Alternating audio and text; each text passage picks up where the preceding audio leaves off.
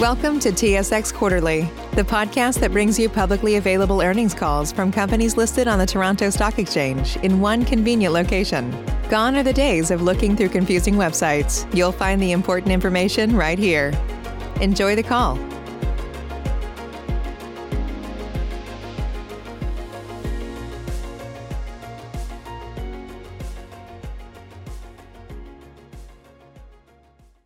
All participants, thank you for standing by. Your conference is about to begin. Good afternoon, ladies and gentlemen, and welcome to National Bank of Canada's third quarter results conference call.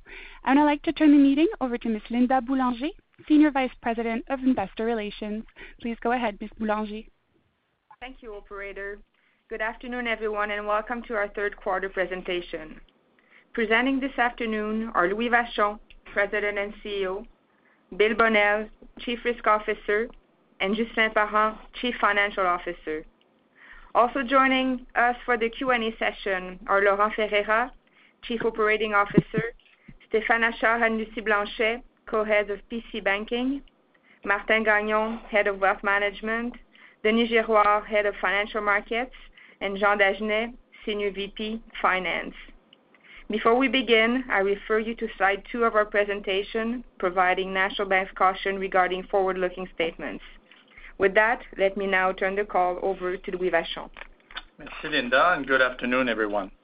Before we dive into our quarterly presentation, I'd like to say a few words about my upcoming retirement from the bank, as this is my last quarterly conference call. It's been an incredible ride, and after 29 years with the bank and nearly 15 as CEO, the time has come for me to move on. I want to express my sincere thanks and appreciation to all my colleagues. Our 26,000 employees have all contributed to building a strong and agile bank. I also wish to thank our uh, stakeholders for their support throughout my tenure, namely our customers, community partners, shareholders, and the broader financial community. I am moving on with a lot of optimism for the bank, knowing that it is in very good hands. I have great confidence in the bank's future under the leadership of Laurent Ferreira, supported by a stellar executive team in a strong culture of adaptability and collaboration. With that, let's take a look at our results. So the bank's solid momentum through the first half of 2021 is carrying over in the second half. For the third quarter, the bank's pre-tax, pre-provision earnings were up 15% year-over-year, and EPS came in at 2.36 dollars. We generated strong organic growth and an industry-leading ROE while maintaining high capital levels and prudent reserves. I am proud of our performance, which speaks to the strength of our franchise. Our constructive view on the economy on the economic recovery remains intact. The positive macro trends from the first half of the year continue to prevail, and long-term fundamentals in Canada are strong. We have one of the highest vaccination rate in the world right now. And as vaccination increase, restrictions ease. The same goes for our home province. Quebec is well-positioned given the diversification of its economy, the government's fiscal flexibility, and the resilience of its households. The overall situation remains nonetheless complex. The impact of variants, among other factors, continues to make its path difficult to predict. In this context, we remain optimistic but also prudent. Our credit quality is strong, and our portfolios have performed well since the beginning of the pandemic. Given the continued improvement in economic and market indicators, we have released 43 million dollars in reserves this quarter. In terms of capital deployment, we are staying the course. Our priority is to maintain strong capital ratios, allowing us to support clients and generate asset growth. Once regulation restrictions are lifted, we will look to accelerate capital returns to shareholders. Our priority is increasing our dividend as our payout ratio has fallen below our target range of 40%-50%. Turning now to our business segments.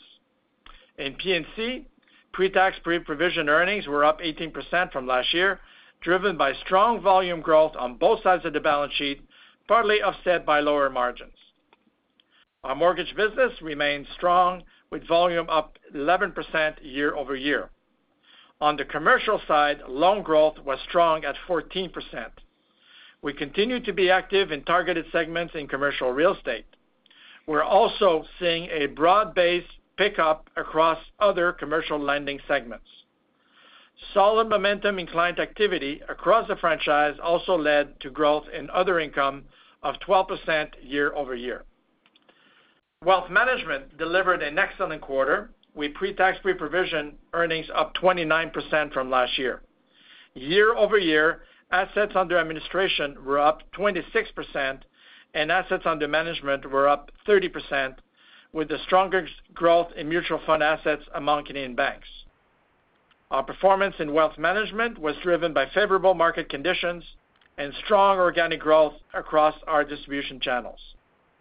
We're also seeing tangible results from the collaborative model deployed a few quarters ago between our retail and wealth networks. Earlier this week, National Bank Direct Brokerage announced the launch of the most competitive online brokerage fee structure in the Canadian market. NBDB will be the only direct brokerage firm affiliated with a Canadian bank with zero commission on online trades on Canadian and U.S. stocks and ETFs. The self-directed investing sector is constantly evolving, and this is a great example of our ability to adapt and innovate for the benefit of clients and investors across the country. Our financial markets franchise reported solid results this quarter. Corporate and investment banking performed well, with revenues up 20% year-over-year in the context of favorable markets. This is a good testimony of the breadth and strength of our pan-Canadian commercial, Uh, corporate and investment banking franchise today. Looking at global markets, we continue to benefit from favorable market conditions in niche sectors like structured products, while trading activity is continuing to normalize. Year-over-year, year-to-date, sorry, financial markets have delivered a 7% revenue growth compared to last year. Given the exceptional results achieved in 2020, this year's performance truly demonstrates the benefit of our uh, benefits of our diversified model and the resilience of our franchise. ABA Bank had a strong quarter, with revenues up 25% year-over-year. Loans and deposits were up 29 and 34%, respectively. ABA was once again named the best retail bank in Cambodia by Asian Banking and Finance. While Cambodia has been in the first wave of COVID since April, community transmission is slowing down, and close to 80% of adults have been vaccinated. As a result, some sectors of the economy are still suffering, namely tourism, while others are benefiting from strong export growth. The outlook for ABA remains very favorable in the context of an evolving sanitary situation. Credigy delivered another strong quarter, driven by portfolio performance, balance sheet growth, and an improving economic environment. Excluding the impact of FX, average assets were up and investment volumes were strong.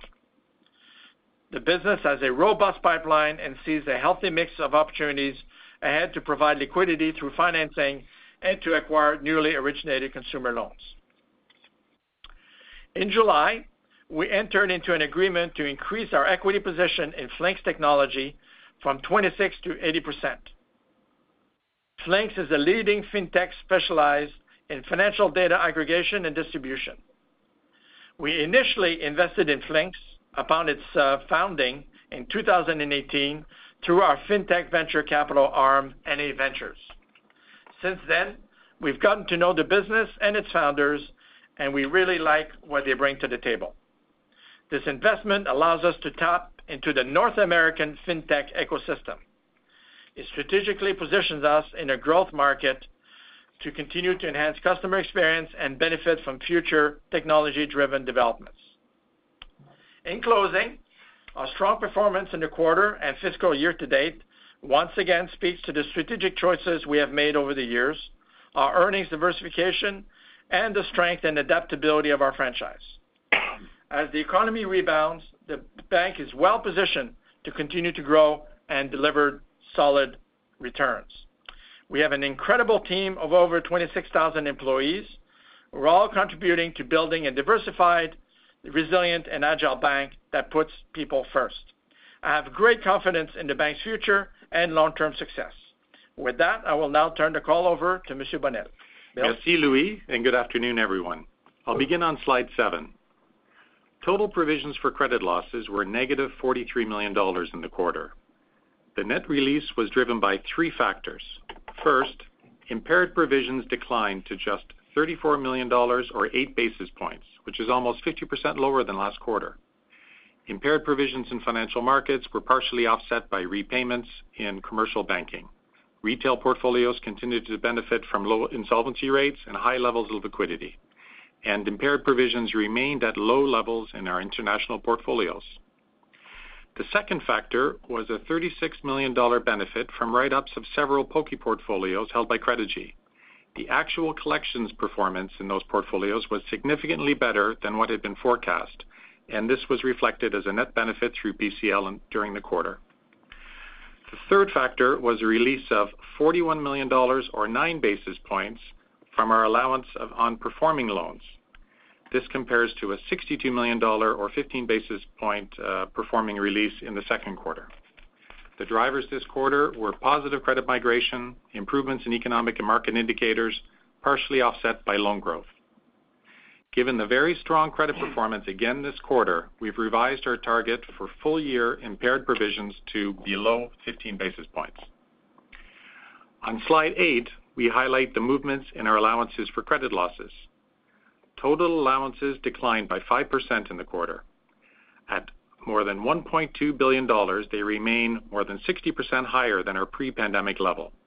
We believe it remains prudent to keep these strong reserve levels given continued uncertainties in the future path of the recovery. Our performing allowance declined by 4% this quarter to 938 million dollars. Even after this small release, our performing allowance remains just 11% below its peak and provides prudent coverage of our credit portfolios. Slide nine provides several coverage metrics that demonstrate the adequacy of our allowances, with our performing ACLs now representing 3.8 times coverage of impaired provisions, and our total allowances provide 6.6 times coverage of net charge-offs and represent 77 basis points of total loans. Turning to slide 10, strong credit performance is also evidenced in the decline of our gross impaired loans to 699 million dollars or 39 basis points.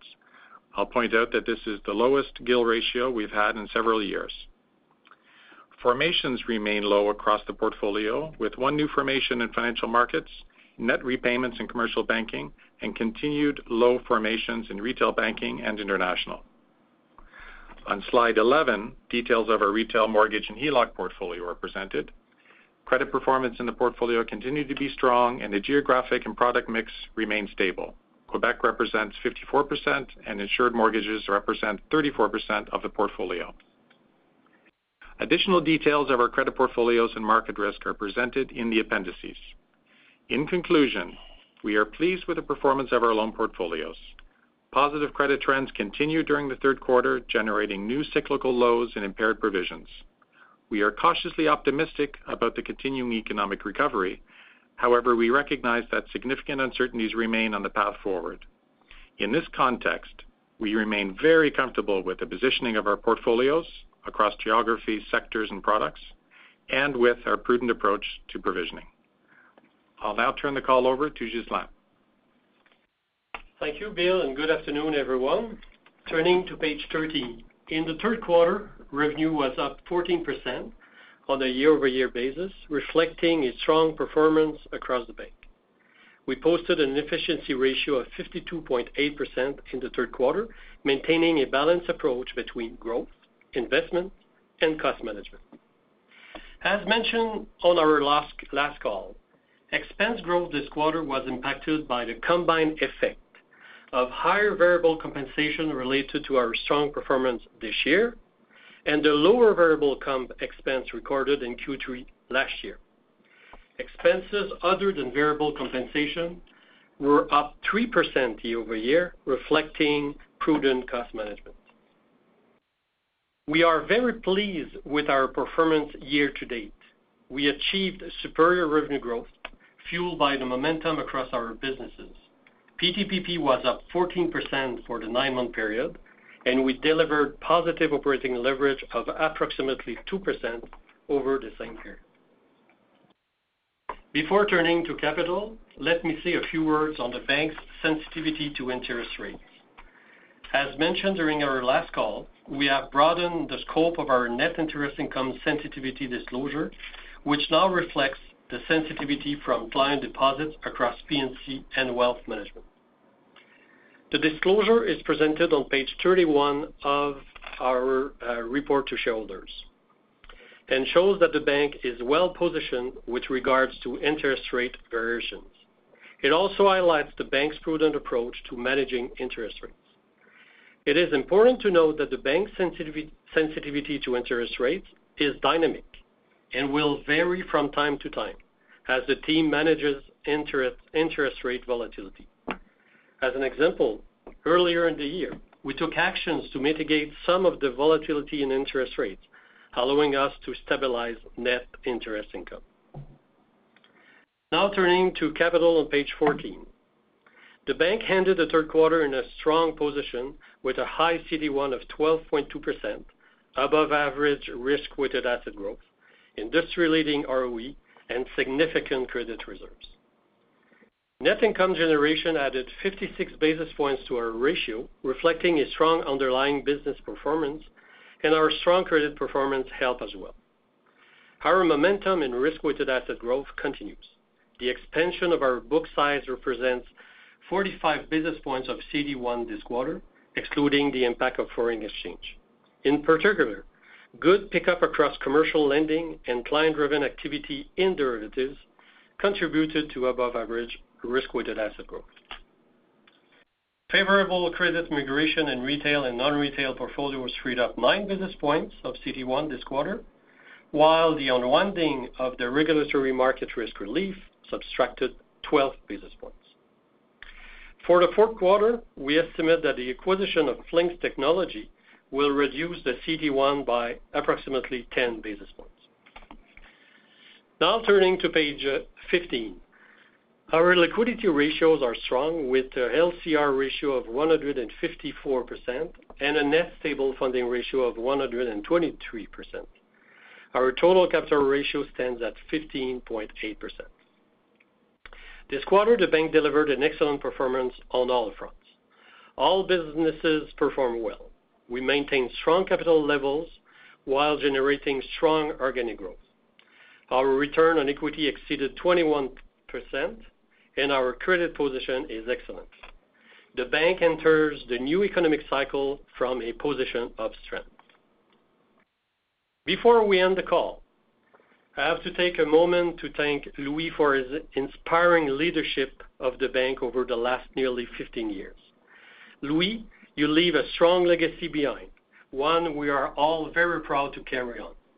On behalf of the entire team, it has been a real honor and a privilege to work alongside you all these years. On that, I'll turn the call over to the operator for a Q&A session. Thank you. We will now take questions from the telephone lines. If you have a question and you're using a speakerphone, please lift your handset before making your selection. If you have a question, please press star one on your device's keypad. You may cancel your question at any time by pressing star two. Please press star one at this time if you have a question. Our first question is from Scott Chan from Canaccord Genuity. Please go ahead. Say goodbye to your credit card rewards. Greedy corporate mega stores, led by Walmart and Target, are pushing for a law in Congress to take away your hard-earned cash back and travel points to line their pockets. The Durbin-Marshall credit card bill would enact harmful credit card routing mandates that would end credit card rewards as we know it. If you love your credit card rewards, tell your lawmakers, hands off my rewards. Tell them to oppose the Durbin-Marshall credit card bill. Oh, good afternoon. Um, congrats, Louis. Um, just have a question on your um, decision to go to zero commissions. Um, what what kind of prompted uh, the decision? Was it a kind of a long, uh, I guess, case file, or did the pandemic and retail acceleration maybe uh, facilitate that? And and the second part of the question is just on financials. When um when we look at the modeling or other income, is it in security brokerage commissions, and does it flow through anywhere else? I'm just trying to see what the uh, revenue impact would be and where to find it. Thank you. Monsieur Gagnon, thanks for the comment. Uh, Scott, uh, Monsieur Gagnon has been keen to answer that question. So go ahead. All right. Thank you. So let me take you through the rationale. First of all, you know, in wealth management, we've embraced a differentiated and innovative strategy for a while now. And examples of this include uh, being the only bank without its asset management unit, uh, embracing open architecture, and even National Bank Independent Network being the only Canadian bank supporting independent brokers and portfolio managers in Canada. So this initiative is just a continuation of this same differentiated approach. I need to remind you that five years ago, in 2016, we started we were the first to offer free trading of ETFs, and that's when Robinhood was just starting. Since then, we've worked with our colleagues internally, we fine-tune our processes, we improved our pricing, essentially getting ready for free transactions. So this is not a brain cramp that happened this summer. We've been getting ready for this for many years, we were recently at $0.95, which is pretty close to zero. With this announcement, we're putting a relatively small amount of revenues at risk. As you said, uh, some people identified the line securities brokerage commission, which is 60 million this quarter. This has many things in it, but I'll only say that we're putting a very small fraction of this with our new pricing at risk. And the reason is twofold. First of all, yes, we do have a relatively small market share in this business in Canada, especially compared to our full-service brokerage unit, which is much bigger. But most importantly, we've been constantly reducing the percentage of the revenues of direct brokerage coming from transactions over the years in preparations for this, and it has become fairly small. So the objective is very simple. It's to increase our client base. We know exactly how many clients we need to add to make up the loss in revenues, and we currently estimate that we will achieve this as revenue accretion in fiscal 2022. Remember, gaining just a few percentage point in market share could be very significant for us in relative terms. And if you look in the U.S., there's been significant adoption of free transaction. So it's very good news for investors. Louis said people first. We also wanna say investor first. There's no hidden agenda here. We're really happy to provide uh, uh, the standard bank offering uh, that had fintech pricing, plus all the added benefit of real quotes, real-time quotes, all the registered accounts and everything. And also remember, we ranked number one in J.D. Power for investor satisfaction this year. So, you know, we do have the service offering that comes with it, and that's why the timing is good. So, you know, this is the result of five years of planning, investing investment in our platform. We're very proud of this achievement, and we will continue down this path of disrupting the industry if it improves customer experience. Got it. Thank you very much.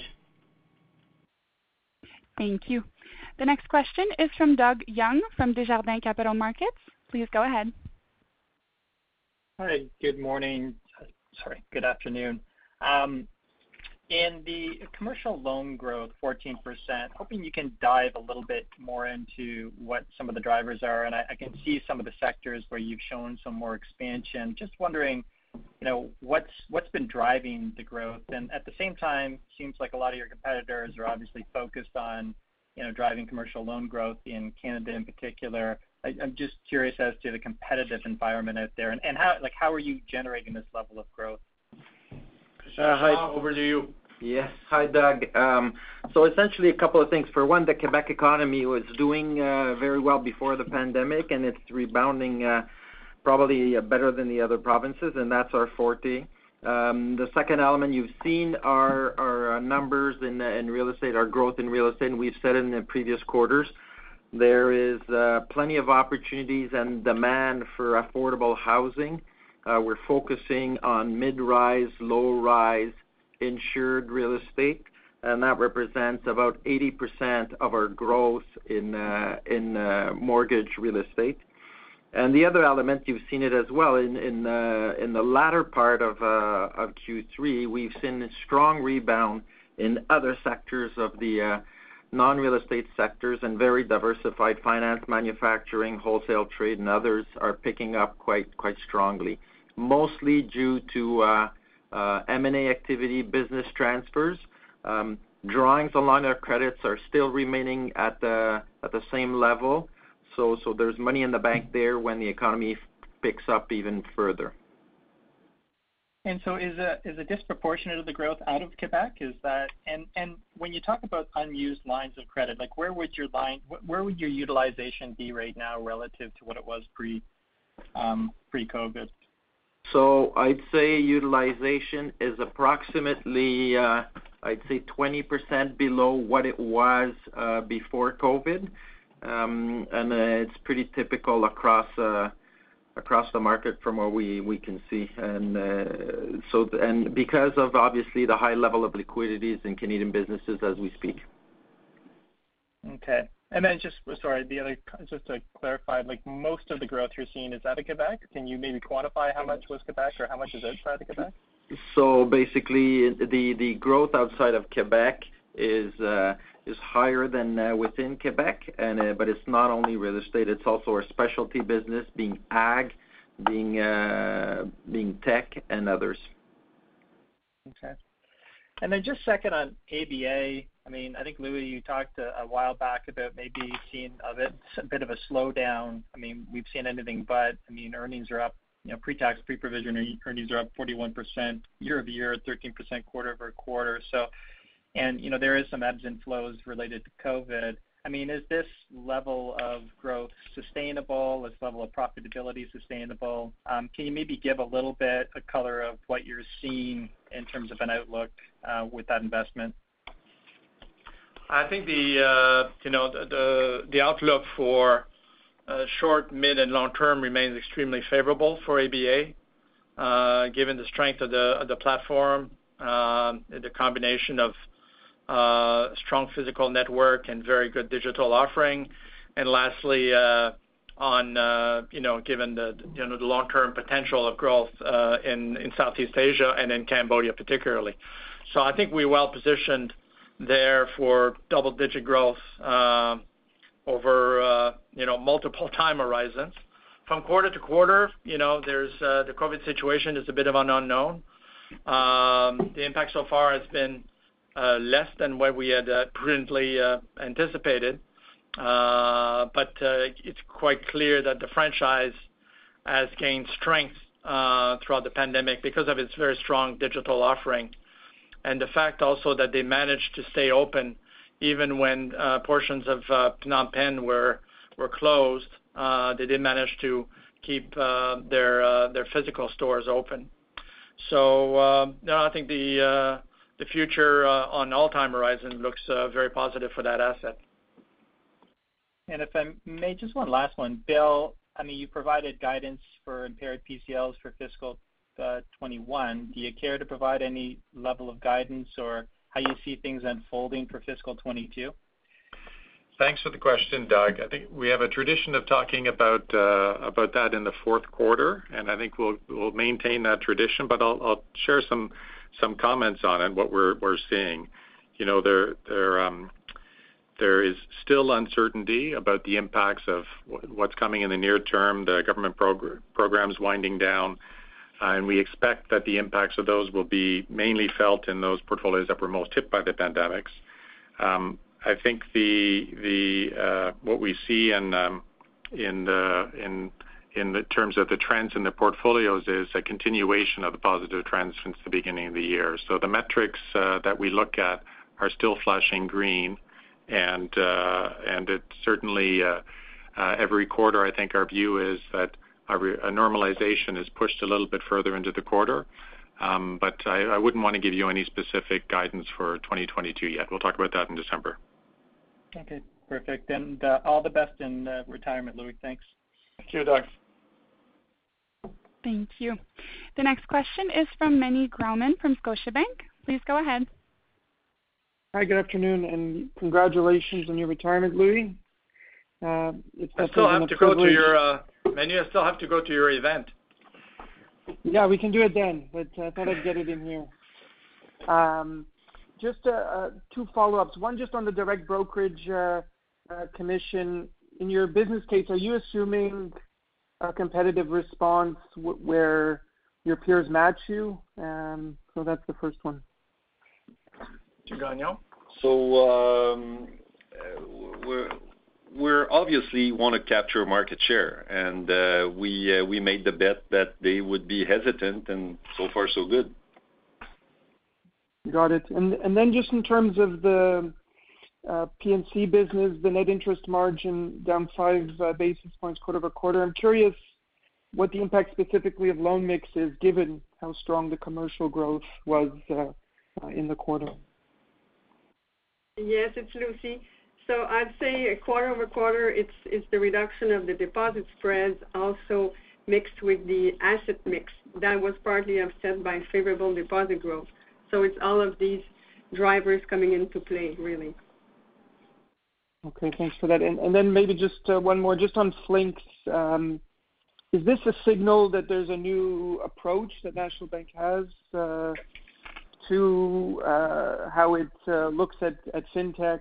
How significant is this decision from a strategic point of view for the bank? So uh it's Laurent Mené. I'll take the question. We were already investor. We had nearly 30% of uh of Flinks. Um so uh what we're seeing here is obviously we see a growth opportunity in uh in the segment fintech. Flinks, they provide uh, services to uh, you know, the P&C uh, segment as well as wealth. Um, so the intention here was to provide more flexibility for Flinks in terms of you know, a capital injection. Um, but no, I mean, we've been you know, investing in several um, players in the market. And from time to time, you know, we take small investments and grow them bigger when where we see opportunities. Um, obviously, you know, we we we look at trends like uh, consumers gravitating towards uh, digital, uh, looking for improvement on consumer experience. Um, you know, the underlying trend of the financial services industry that's more and more fragmented, you know, that's not disappearing. So, you know, all of those reasons uh, why we're uh, increasing our investment in Flinks. On a percentage basis, would this be the largest stake you have uh in a fintech, or are there other examples in the portfolio? Just to, uh it's it's uh, Louis, Mené. I think just to put it in historical perspective, 'cause I'm I'm now the ancestor on the table. Um, the 80/20 approach, we used that back in the old days with Lévesque Beaubien, um, before it became National Bank Financial. It did serve us extremely well. We used the same thing with Credigy, which I think would be defined as a fintech today. Uh, that's my view. It's a fintech that provides financing to other fintechs. Uh and we used something quite similar with ABA Bank. So we do have a history of uh, Uh, making these uh, 80/20 type investments and uh, over a period of time, working with partners to grow that. And I think it served us extremely well. So that's for, the history of it. Now for the future, Laurent, anything else to add? Um, I mean, to answer your question, it is, from our venture portfolio, the largest investment that we have at this point in time. Um, And uh, you know, you could see from time to time uh, strategic plays like that, but uh, that's the only one we have right now in the books. Thank you. Thank you. The next question is from Paul Holden from CIBC. Please go ahead. Thank you. Good afternoon. Just wanna follow up on the NIM discussion. I guess the direct question I'd have is what should we expect for NIM um, going forward? Like, is there gonna be continued um, gradual decline in NIM based on the same factors that impacted uh, the Q3 results, or should we expect something uh, different? Yes, it's Lucie. So sequentially, we expect some pressure on the margin, mainly due to the same factors. Uh, so we expect our deposit levels to decrease gradually. No drastic runoff, but a gradual decrease. At the same time, the increase of loans Uh, will also pick up, uh, like Stéphane explained also on the commercial side. So that's what we see coming for the next quarter. Okay. And uh, I'm assuming as loan mix gradually improves with commercial picking up, potentially residential mortgage slowing, or at least that's my expectation, then eventually that NIM will stabilize and reverse. Is that, you know, if I look further out the next quarter, is that reasonable in your mind? That is our scenario, uh, Paul. Yeah. Okay. Okay, good. And then I wanna ask you a question around um, capital. So some of your peers have benefited from um, lower RWA density, specifically on credit. Some of it is migration, some of it's model uh, refinement. Just wondering if you see a similar benefit. Like, when I look at your PD and LGD assumptions and then the table with the actual experience, it appears to me that your assumptions remain relatively conservative. So just wondering if there's an opportunity, again, either for further migration or for model refinements. Uh, Bill will take a first crack at it, and we'll see if. Uh, yeah, thanks uh, Thanks for the question, Paul. You know, we're we're happy that our actual performance has been better than our conservative assumptions in those models. And we'll certainly continue to look for opportunities uh, ahead as we refresh our models. Nothing specific in mind. Jean, just anything else to add?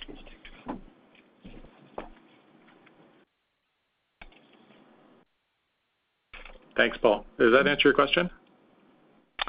I mean, so you have been putting up, let's reframe it then. So it sounds like not necessarily any model refinements, but um but see potential for continued credit migration.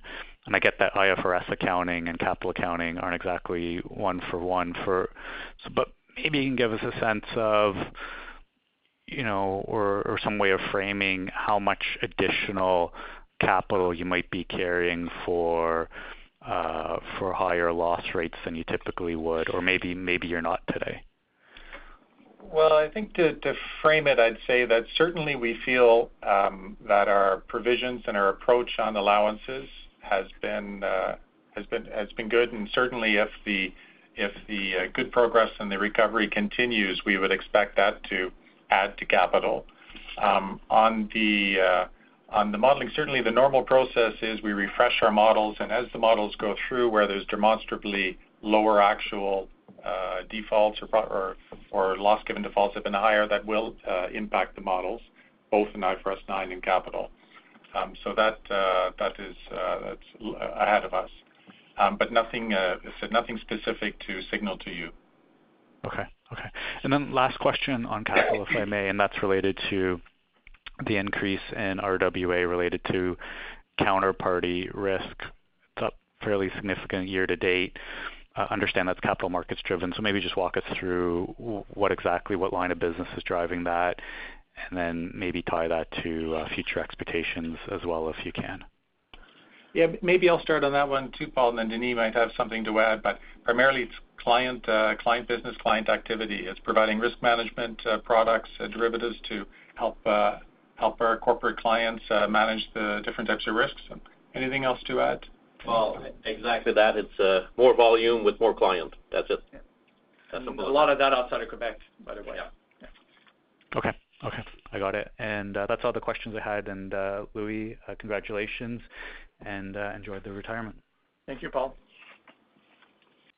Thank you. The next question is from Sohrab Movahedi from BMO Capital Markets. Please go ahead.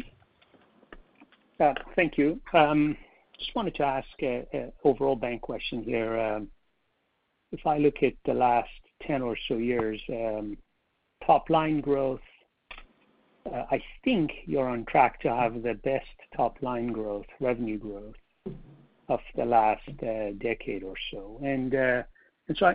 I'm curious if you're in a position right now to talk about what sort of top line growth expectations you have for next year. You know, granted this year is not over yet. And uh, what would be the top three drivers of that uh, growth uh, next year? Those are great questions, Sohrab. I can I can I could attempt a you know a drunken sailor type of prediction. As I'm uh, leaving uh, in a few months. Uh, but can Laurent answer that question? That's where I was going, but I think I will shield him with my body and say that's a great question for next quarter, I think, and possibly even early 2022. But That's certainly the question that you know that he'll be him and the team will be ready to answer. Okay. Well, then, Louis, I'm gonna ask you another question. You self-proclaimed to be the ancestor at the table. Uh, you would have seen many elections come and go. I mean, uh, are you worried about some of the rhetoric coming out of this election? And I'm specifically focused on, uh, you know, this bank tax that maybe is hitting the headlines now. Sohrab, I have enough scars on my face to not comment, you know, uh, proposals during an election. So I'll take the fifth on that one, even though we're in Canada. Thank you. I'll apply U.S. constitutional law. Well, uh, I will look forward to pick your brains on that again, hopefully uh, in October. Thank you. Thank you. Thank you. The next question is from Gabriel Dechaine from National Bank Financial. Please go ahead. Uh, good afternoon, and uh, you know, I'll echo the uh, positive vibes to Louis and, you know, enjoy your retirement and whatever is next in your, you know, phase in the next phase of your life. Um, so on to the questions. Credigy, Uh the assets there are, you know, kind of flat for the past few quarters. Just wondering if there's any insight on reassessing what, um, you know, what assets you could be targeting for origination. I know uh, the business has been nimble in the past based on market conditions, and right now probably seems not optimal for distressed asset pricing. But if there may be some other initiatives at work that could, uh, you know, drive some growth there. And then the other question would be directed to, uh, you know, the Canadian bank. We're seeing about a 51% NIX ratio there, pretty phenomenal improvement over the past year.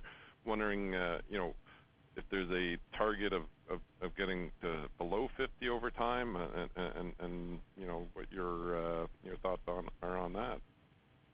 Uh, on that, the second part of the question, again, I think that's a great question for early 2022, when Laurent, they're updating the strategic plan and guidance. On your first part on Credigy, just a reminder that in U.S. dollar terms, the portfolio has been growing. Mm-hmm. Uh, some of that has been, uh, you know, uh, volatility with the currency level. But net-net, the portfolio denominated in U.S. dollars has been growing. The good, you know, there's many good things about that business, but one of the things that we like is that they're doing more trades with more diversified counterparties. So uh in terms of portfolio effect, you know, we have less of a risk of, you know, a portfolio coming to maturity, a big portfolio coming to maturity and having to replace that that that income. So um so they've been doing more trades, smaller trades, but with a diversified a more diversified asset base and a greater, broader group of counterparties. Uh when we talk to the team, they remain very optimistic about the future and potential for growth. Clearly, given, you know, a lot of liquidity in the system, they've pivoted to financing more the acquisition of portfolios by third party as opposed to them buying portfolios of assets, uh, given what they feel is, uh, you know, uh, expensive prices in the markets. But uh as you mentioned, they've been agile and very flexible in terms of deploying capital. Um, needless to say, I can, you know, again, because it's my last call, I don't know how many portfolios they've bought. I think it's in the hundreds of portfolios, hundreds of trades since we partnered up with Credigy in 2006.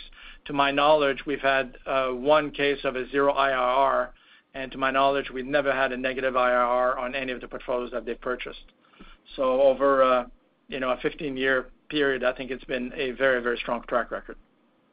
Well, okay, great. And uh thanks again. I think you're the only CEO to use a Star Trek reference in an earnings call, which was Q2 of last year. And uh yeah, I'll leave it there. Thank you. Well, get ready for uh, Star Trek: The Next Generation.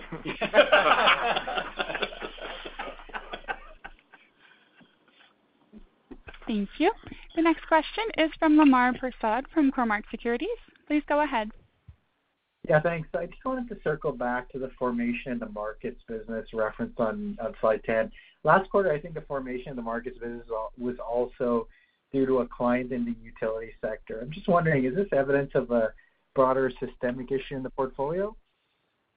It's Bill. Thanks, Lemar, for the question. Uh, the answer is no. Um, two cases are coincidental quarter by quarter, um, very, very different. One was related to a weather event in uh, our south of the border. The other one was a specific event with some technologies that didn't work. No, completely different and don't see any negative trend in that portfolio.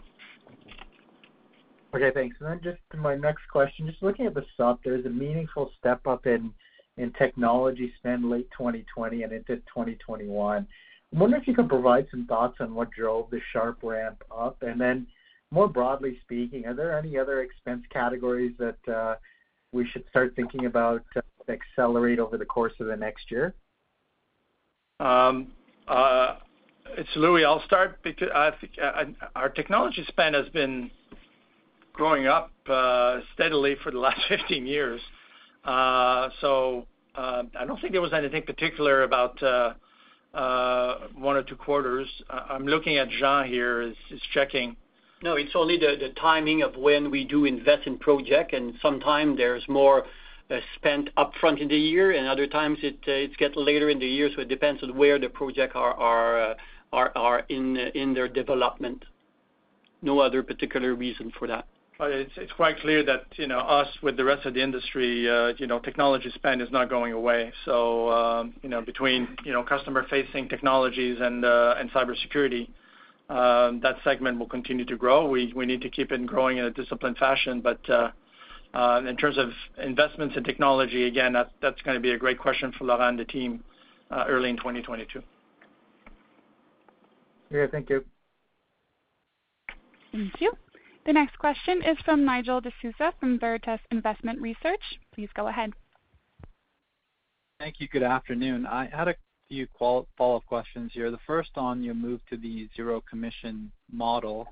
And it makes sense that your strategy here is to pick up market share, but I was wondering if you could expand on uh, the sensitivity of your market share gains based on when your competitors might move to follow your zero commission strategy. So in other words, you know, in the U.S., competitors move very quickly. So how sensitive are your assumptions to, let's say, a scenario where your competitors match the zero commission strategy within the next 30 days versus, let's say, a year from now, and they still haven't uh, moved to the zero commission model? Can you give a sense of the range of your potential uh, market share gains there? Hi, it's Martin. I don't think I wanna get into the specifics, but the Canadian market is very different. As you know, we don't have payment for order flow uh, here, uh, while it's 82% of uh, Robinhood's revenues. So different landscape. Um, also, the other comment that I'll make, I'll reiterate, we've been getting ready for this for many years, which I think is pretty. We're the only one who are doing that. Um, and there's uh, 6.5 million autonomous investors in Canada, about 5,000 households. Uh, you know, I'll stop there. Uh, you can you can get an idea of market share if you look at Strategic Insights or Economic Investors. And uh you know, I'll stop there in terms of what the math is. I don't wanna give all of our tricks to our competitors. No, that makes sense. Uh so if I could then pivot to uh your your allowance levels for your performing loans. And I know there's a lot of uncertainty related to COVID-19, but I was wondering, is there a scenario where your allowance levels don't fully normalize within the next 12 months? In other words, do you think there's this possibility or a scenario where there's still meaningful PCL reversals and still substantial excess reserves more than 12 months from now? Uh, thanks for the question, Nigel. Um, you know, I'll start off by saying we have no experience uh, uh, at a pandemic cycle. Um and so to try to be specific in timing of when the end of the pandemic and the impacts will flow through, it's very, very difficult. So I don't know about the 12 months or 6 months or 18 months um, but If we return to an environment similar to pre-pandemic in terms of economic growth and unemployment and forecasting of the future, we should return to pretty close to where our allowance levels were relative to the portfolio pre-pandemic. Does that help? Yeah. Yeah, that's helpful. I mean, if you could just touch on maybe what you're seeing on the liquidity side in terms of when Uh, you think the loan growth would normalize. I mean, I understand the credit risk side might be harder to predict, but do you have a sense on the timing of the normalization, at least, uh, over the next, you know, do you think it's closer to the next three to six months or further out than that? I think the loan growth has been. We've been pretty happy with the loan growth uh, this quarter and the last couple of quarters. But I'll hand it over to Stéphane and Lucie if they have any other comments. Well, certainly, this is Stéphane. Just, um, it's surprising, but the loan growth remains very strong, and we've seen it increasingly pick up over the last uh, uh, few months, while the liquidities also keep on gaining uh, momentum. Not as much at a high of a pace as before, but they're still growing. So I would argue we probably have several quarters of you know of these buildups before they revert back to normal levels. Um, I'm not concerned about you know them drying up too quickly.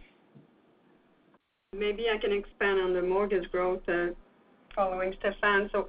We believe that the forces driving the real estate market will continue to be present. Uh, we think demand will continue to be stimulated by the lower interest rate environment, as well so as the uh, changing housing needs, as a consequence of the flexible working conditions that the employers are now offering.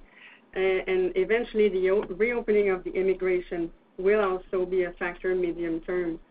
Um, I think one uh, of the factor also is the short supply that will continue to put pressure on the market. Um, it's not an easy one to solve, uh, but certainly when we look specifically at National Bank, Stéphane explained the opportunity that it brings in terms of commercial real estate, especially in Quebec. So we see uh, that we see that we are continuing to be well-positioned to capture that market share. Okay. That's really helpful, and that's it for me. And Louis, wish you the best in your retirement as well. Thank you. Thank you. The next question is from Darko Mihelic from RBC Capital Markets. Please go ahead. Hi. Thank you. I have a bunch of really quick questions. I think I'll start with uh, Martin. Um, So one of the things that's also missing in the Canadian marketplace is fractional share ownership. Is that a big thing? Is it difficult to do, expensive? Is that something you guys are considering? It's, uh, it's been on the list of uh, things that we wanna do, and we we constantly uh, survey our investors. Um, and, and I think that what won the vote recently is before and after hours trading. I don't know exactly where fractional uh, shares stand, but it's in the list, Darko. Okay. Thank you. A quick question for Lucie. Uh, the mortgage growth that we're seeing from National is above average, uh, industry average. How much of that is coming from mortgage brokers? And um is it material at all? No, I would say, well, thank you for our performance. We're very, very happy about uh, what's happening. We've been working on that business for many years now. So 70%-75% of our growth uh, comes from our proprietary channel, which is really at the core of our strategy. And mortgage broker, uh, all inclusive with our Paradigm Quest activity, represents about 15%. Okay. And has that grown from past years? Not really. Since we exited the mortgage broker channel, we started our partnership with PQ, and now we've complemented it with M3, as you know. But our intent is to keep our strategy focused on our proprietary channel going forward. Okay, great. Thank you. And a real quick question for Bill. I'm looking at slide nine of your presentation where, um, you know, the performing ACL coverage, uh, total allowances, uh, covering 6.6x net charge-offs. And the question that comes to mind in staring at these graphs is surely the uncertainty today must be less than the uncertainty we saw last year at Q3. So It begs the question, and I know we were asked this previously, but, you know, as we get into Q4, a lot of the things that you cited will obviously be less uncertain, like the programs will be over or should be over. We never know. I suppose they could be extended. Um, um, uh, uh, but we'll know a lot more about the uh, the Delta variant and so on and so forth. Is Does it not scream at you when you look at these, these um, you know, these these lines going up, that maybe you have to have a much bigger release and really quickly? Thanks, Darko, for the question. I think, you know, you and I spoke about uh, when IFRS 9 was implemented, you know, how it would work uh, before the pandemic. And I think I was calling out some of these uh, ratios before the pandemic. Certainly, I would not have predicted the lines to go up so sharply to have, you know, 3.8x coverage or 6.6x coverage. I think there's a couple of factors in that, though. One is that the impaired levels have been very low, the consequence of many of the things that we've already talked about. You know, in theory, before the pandemic, I would have expected some transfers of the allowance into impaired or in stage three as impairments came. So that's that's one thing. I think the second point I'll mention is when we think about, uh, you know, reserving and our reserving philosophy is certainly our history has been to be very proactive and build reserves quickly where we see a deterioration. I think that we did that early on in the uh, pandemic, starting even in Q1 as we saw uh, the situation evolving in Asia. Um, uh, and our philosophy at this stage, I think, is really to remain prudent. So if you add up the releases in the last couple of quarters, you know, we have released less than 25% of the build over that time. Um, the reason why we're retaining uh, the 75%-80% uh, is not because we see imminent deterioration, uh, and we recognize there has been a lot of good things that have happened. You know, we have the vaccines, the role of the vaccines and vaccination rates are very positive. It looks like the support programs did provide a bridge to the reopening of the economy, and those are the factors which drove the release. You know, we really think that being prudent, given some of the uncertainties, uh, is the right approach.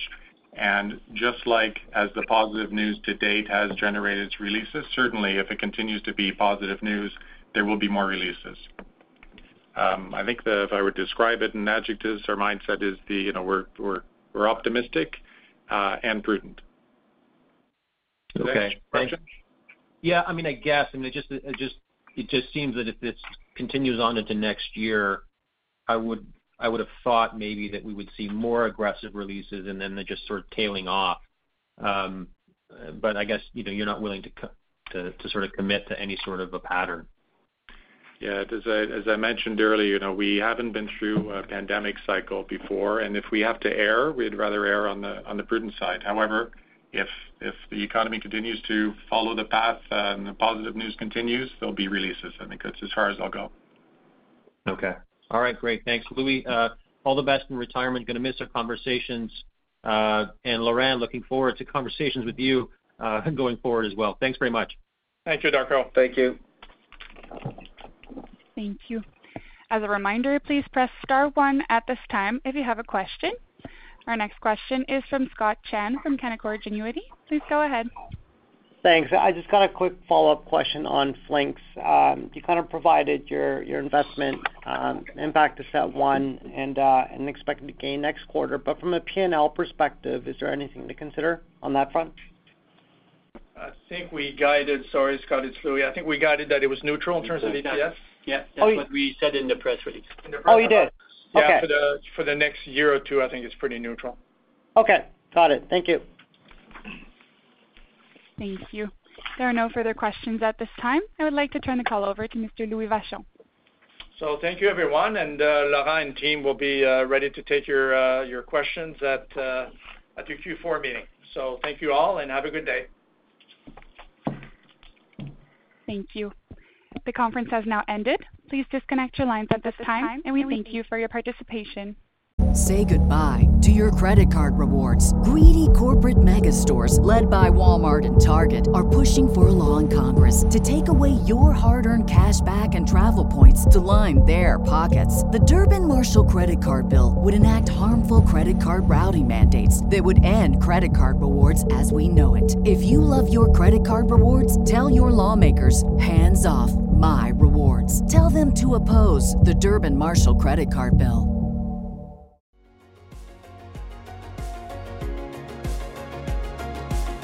Thank you for listening to TSX Quarterly. If you enjoyed the cast, remember to leave a good rating. And remember, for any additional inquiries, please consult the company's investor relations section on their website. See you next time.